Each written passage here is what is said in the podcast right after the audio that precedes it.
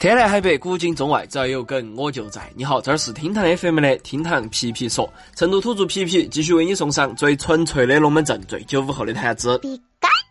最近小弟看到了很多讨论渣男的帖子，其中有一点就是吐槽渣男的口音，而在口音问题后头啊，最被鄙视、最魔性的，自然就是那些翻译腔。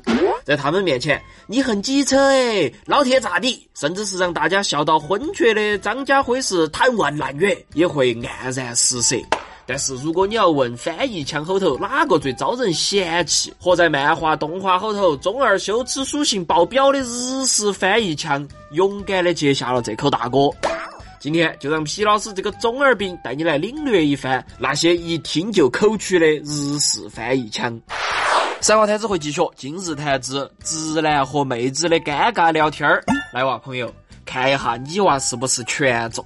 话不多说，我们马上开始来哇。哦，我的上帝啊！天哪，我的老伙计，看在上帝的份儿上，杰克，我们为什么不坐下来喝杯咖啡呢？以上就是非常非常 interesting 的英式翻译腔表演。相信啊，你已经体会到了翻译腔的精髓。这种洋化式的表达方式是不是很值得玩味呢？尤其是当下翻译界更流行的日式表达，甚至已经成为了大家鉴别渣男的标志。想象一下，那些日本综艺节目在浮夸这方面是不是还真的没有输过谁呢？想要体会日式翻译腔，首先就要来感受一下节奏，来体会一下日式腔调的男生表白时候的那种深情又用力的感觉。相信见识过这种表白的妹子，没得一个可以倾心接受。虽然不知道为什么呢，但是一看见你就觉得心里好高兴，真是拿你没有办法呢。我到底怎么样才能有资格做你身边优秀的男人呢？把隔壁三哥听吐了的同时，我也成功的把自己说吐了。既然你已经赢得了我的心，那我就不可以再输给其他人了呢，请务必让我获得最后的胜利吧，拜托了。果然中二病得不轻，日式腔少年在意的根本不是妹子，而是那该死的胜负欲。然而呢，在爱情失意的时候，他们又总是一副矫情做作的可怜相，但是虚伪的背后完全感受不到他们的真实，好像就只是一场只在乎牌面的矫情戏，很是让人崩溃。可恶，果然还是不行吗？没有办法得到你的肯定吗？我还以为是你的话一定能理解我呢，是我的话果然还是不行呢。我去，为啥子就不能好生说话呢？德化，你以为你是刘德华吗？妹子本来能理解你的一套德化，人家可能只想分分钟让你闭嘴吧。对于我来说，即使被误会也没有关系呢，因为这是我和你之间的羁绊，所以请无论如何都让我这样任性下去吧。且先不说这段话渣不渣男，羁绊，你以为你是名人，他是佐助吗？火影忍者看多了是不是？要不要妹子现场给你搓个螺旋丸嘛？原来你一直都喜欢的是没有翻译腔的男人吗？我真是大意了呢。即便如此，我依旧还是喜欢你啊，我这份心意果然对你来说是份负担吧，我还真是个傻瓜呢。没得错，像这个样子说话的男人确实是个八嘎。至于最恐怖的是，这类终极日式腔男孩一个二个都是招惹不起的沼泽坑，一旦陷进去，卑微脆弱的情绪直接能把你淹没了。要说这种病症最主要的体现就是这群人每天自己厌世，散发各种负能量，自我否定，好不容易遇到一个阳光点的妹子，就把别个视成唯一的救命稻草。果然不是这样的吗？不只是这个世界，连你们也真的残酷呢。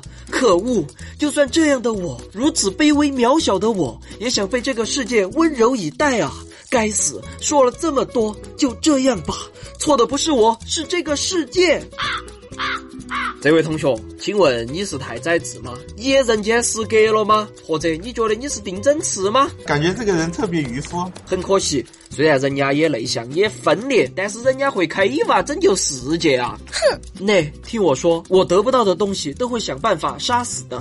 那这样就像怪物一样吧，所以没有人能理解也是正常的吧。好吧，对于这类让人反胃的病娇少男，我们大可不必理会。